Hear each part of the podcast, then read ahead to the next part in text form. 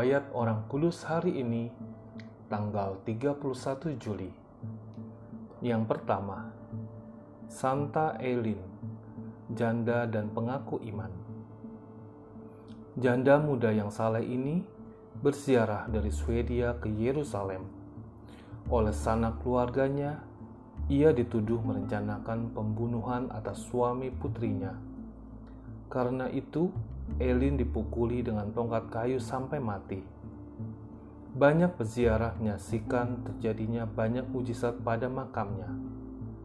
Eileen mati terbunuh pada tahun 1160. Yang kedua, Santo Germanus, pengaku iman.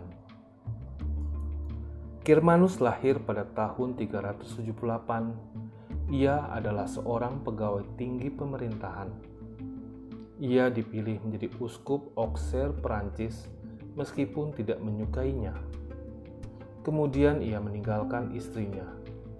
Ia menggunakan harta miliknya untuk membangun gereja dan biara. Dua kali ia diutus ke Inggris untuk membersihkan umat dari bidah Pelagianisme dan ikut berperang melawan tentara Sakson. Germanus dengan giat mengkristenkan kembali seluruh wilayah keuskupannya. Ia meninggal dunia pada tahun 448. Yang ketiga, Beato Yohanes Columbini, pengaku iman. Yohanes Columbini lahir di Siena, Italia pada abad ke-14. Ia tergolong warga kota yang berkedudukan penting dalam masyarakat dan kaya raya. Tetapi hidupnya sembrono. Cita-cita hidupnya hanya satu, yakni menjadi semakin kaya. Untuk itu, ia senantiasa bekerja keras agar harta kekayaannya semakin bertambah banyak Pertobatannya hingga menjadi seorang abdi Allah dan sesama manusia berawal dari semangatnya membaca riwayat Santa Maria dari Mesir. Mulanya ia merasa tidak puas, bahkan marah terhadap kisah itu. Buku yang dibacanya dia buang jauh-jauh. Akan tetapi, kemudian ia pun tertarik untuk membaca lagi kisah itu. Tanpa disadari, tumbuhlah dalam hatinya kesadaran akan keadaan dirinya ia bertobat dan segera membagi-bagikan semua kekayaannya kepada orang-orang miskin. Ia sendiri menjadi seorang perawat bagi orang-orang sakit di sebuah rumah sakit di kota itu. Perubahan sikap hidupnya ini mengherankan banyak penduduk Siena. Sangat banyak orang berdosa bertobat setelah menyaksikan cara hidup baru Columbini. Beberapa orang kaya di kota itu mengikuti jejaknya. Pada waktu itu di provinsi Toscania merajalela aksi perampokan dan peperangan antara berbagai suku. Yohanes bersama kawan-kawannya menjelajahi desa dan kota sampai ke pelosok-pelosok untuk mewartakan Injil sambil mendamaikan kelompok-kelompok yang bertikai. Mereka memikat hati banyak orang dengan pengajaran mereka dan berhasil mempertobatkan banyak orang berdosa. Yohanes mempersatukan para pengikutnya dalam sebuah perkumpulan awam yang disebut Yesuat. Perkumpulan ini mengabdikan diri pada perawatan orang sakit dan jompo, penguburan orang-orang yang meninggal, dan berbagai karya amal lainnya.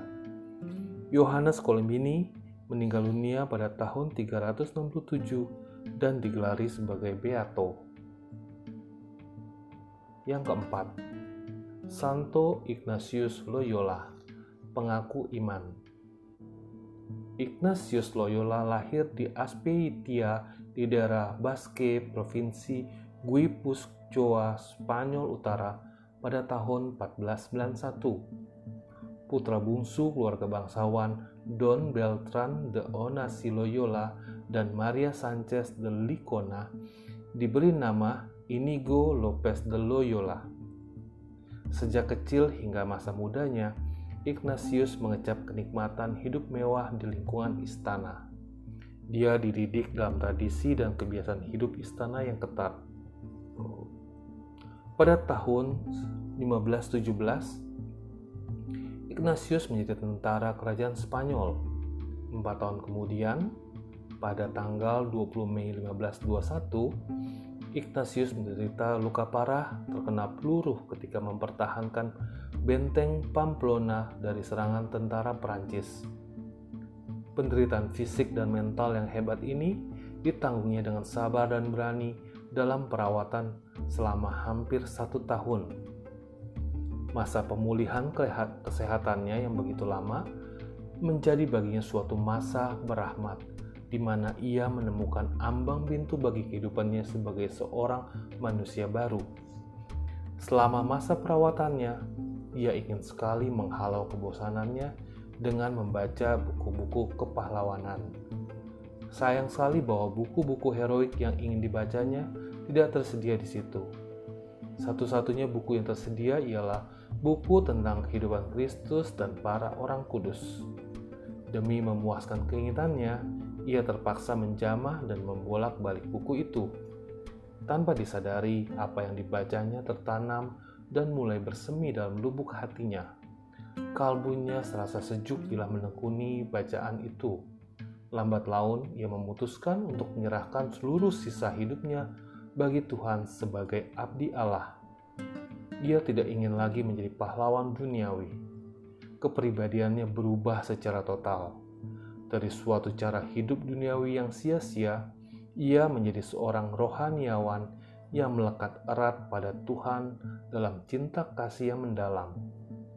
Ia bahkan bertekad melampaui pahlawan-pahlawan suci lainnya.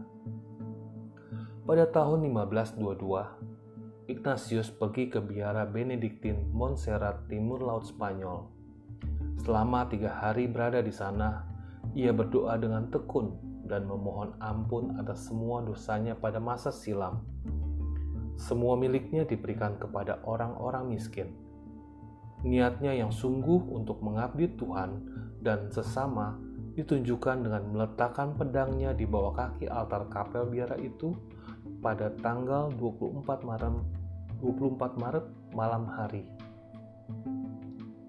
Keesokan harinya setelah merayakan Ekaristi dan menerima ekonomi dan menerima komuni kudus, Ignatius pergi ke sebuah gua dekat Manresa. Di gua itu, ia mengalami suasana tenang dan damai yang menyenangkan. Dan gua itu jugalah yang menjadi tempat kelahiran baru baginya sebagai seorang manusia baru.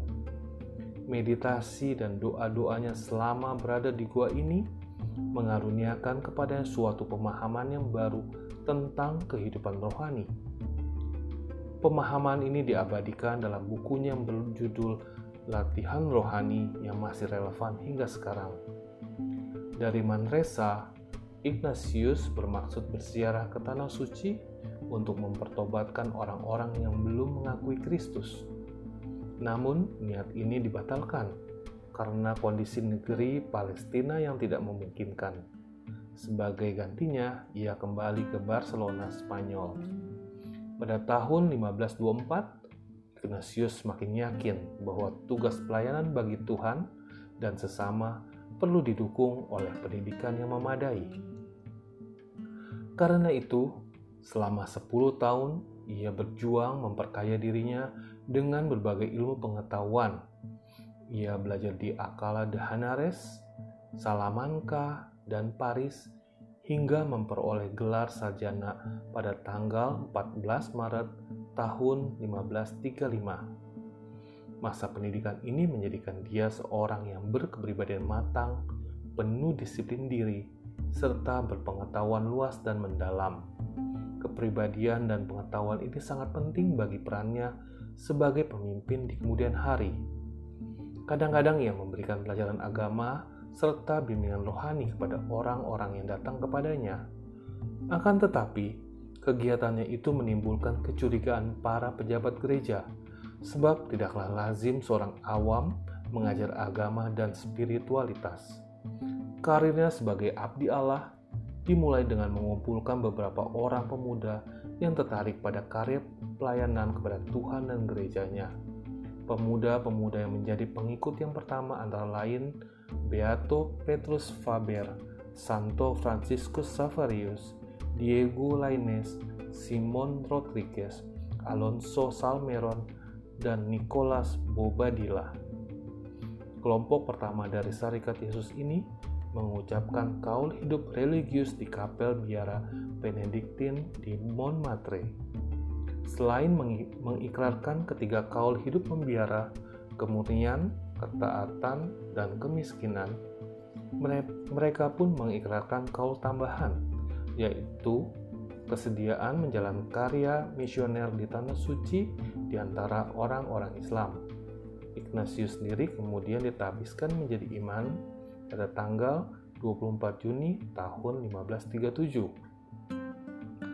Karena misi ke Palestina tidak mungkin diwujudkan akibat perang yang terjadi pada waktu itu, maka kaul tambahan kesediaan menjalankan karya misi di tanah suci dibatalkan diganti dengan pengabdian khusus kepada Paus.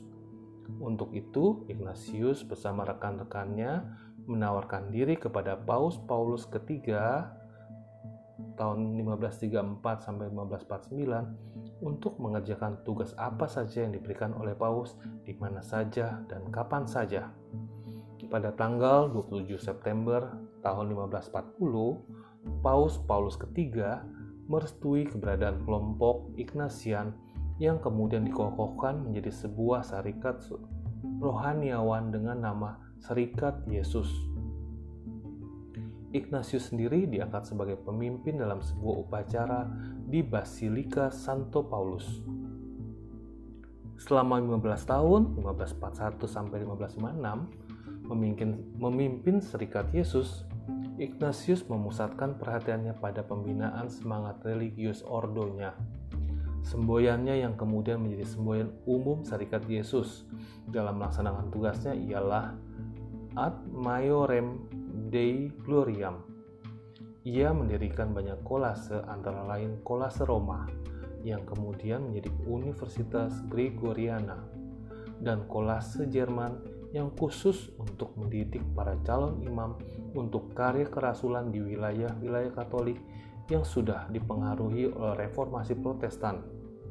Selama kepemimpinannya, Ignatius melibatkan imam-imamnya dalam usaha membendung arus pengaruh Protestanisme di Eropa Utara dan dalam pewartaan sabda kepada semua orang Katolik tanpa memandang kelas sosial mereka. Ia mengutus Franciscus Savarius, sahabat akrabnya, ke benua Asia yang masih kafir untuk membuka lahan baru bagi karya misioner gereja. Ignatius dikenal sebagai seorang rohaniawan yang ramah kepada sesamanya, kasih sayangnya yang besar kepada orang-orang sakit dan lemah, anak-anak dan pendidikan mereka, terutama orang-orang berdosa. Seringkali membuatnya menangis karena memikirkan kemalangan mereka. Karena itu, ia menggugah hati imam-imamnya agar dengan tulus berkarya di tengah-tengah semua lapisan masyarakat demi menyelamatkan mereka. Ordo Yesuit yang didirikannya dipoles menjadi sebuah ordo religius yang bebas dari ketaatan aturan hidup monastik lama yang kaku. Sebagai reaksi terhadap kejaman gereja abad pertengahan yang melahirkan reformasi protestan, Ignatius menuntut ketaatan mutlak kepada tahta suci dan prinsip-prinsip katolik. Retret yang teratur diupayakan sebagai suatu sarana ampuh bagi kedalaman spiritualitas orang-orang Kristen. Sebelum wafat pada tanggal 31 Juli tahun 1556, Ignatius menyaksikan keberhasilan ordonya dalam mengabdi Tuhan dan gerejanya. Provinsi serikatnya pada masa itu telah berjumlah 12 dengan 1000 orang imam dan kira-kira 100 buah biara dan kolase. Ignatius dinyatakan sebagai beato oleh Paus Paulus kelima pada tanggal 3 Desember tahun 1609 dan kemudian oleh Paus Gregorius ke-15 ia dinyatakan sebagai santo pada tanggal 12 Maret tahun 1622. Ignatius diangkat sebagai pelindung semua kegiatan rohani oleh Paus Pius ke-11 pada tahun 1922. Demikianlah riwayat orang kudus hari ini, tanggal 31 Juli. Terima kasih sudah mendengar. Tuhan memberkati.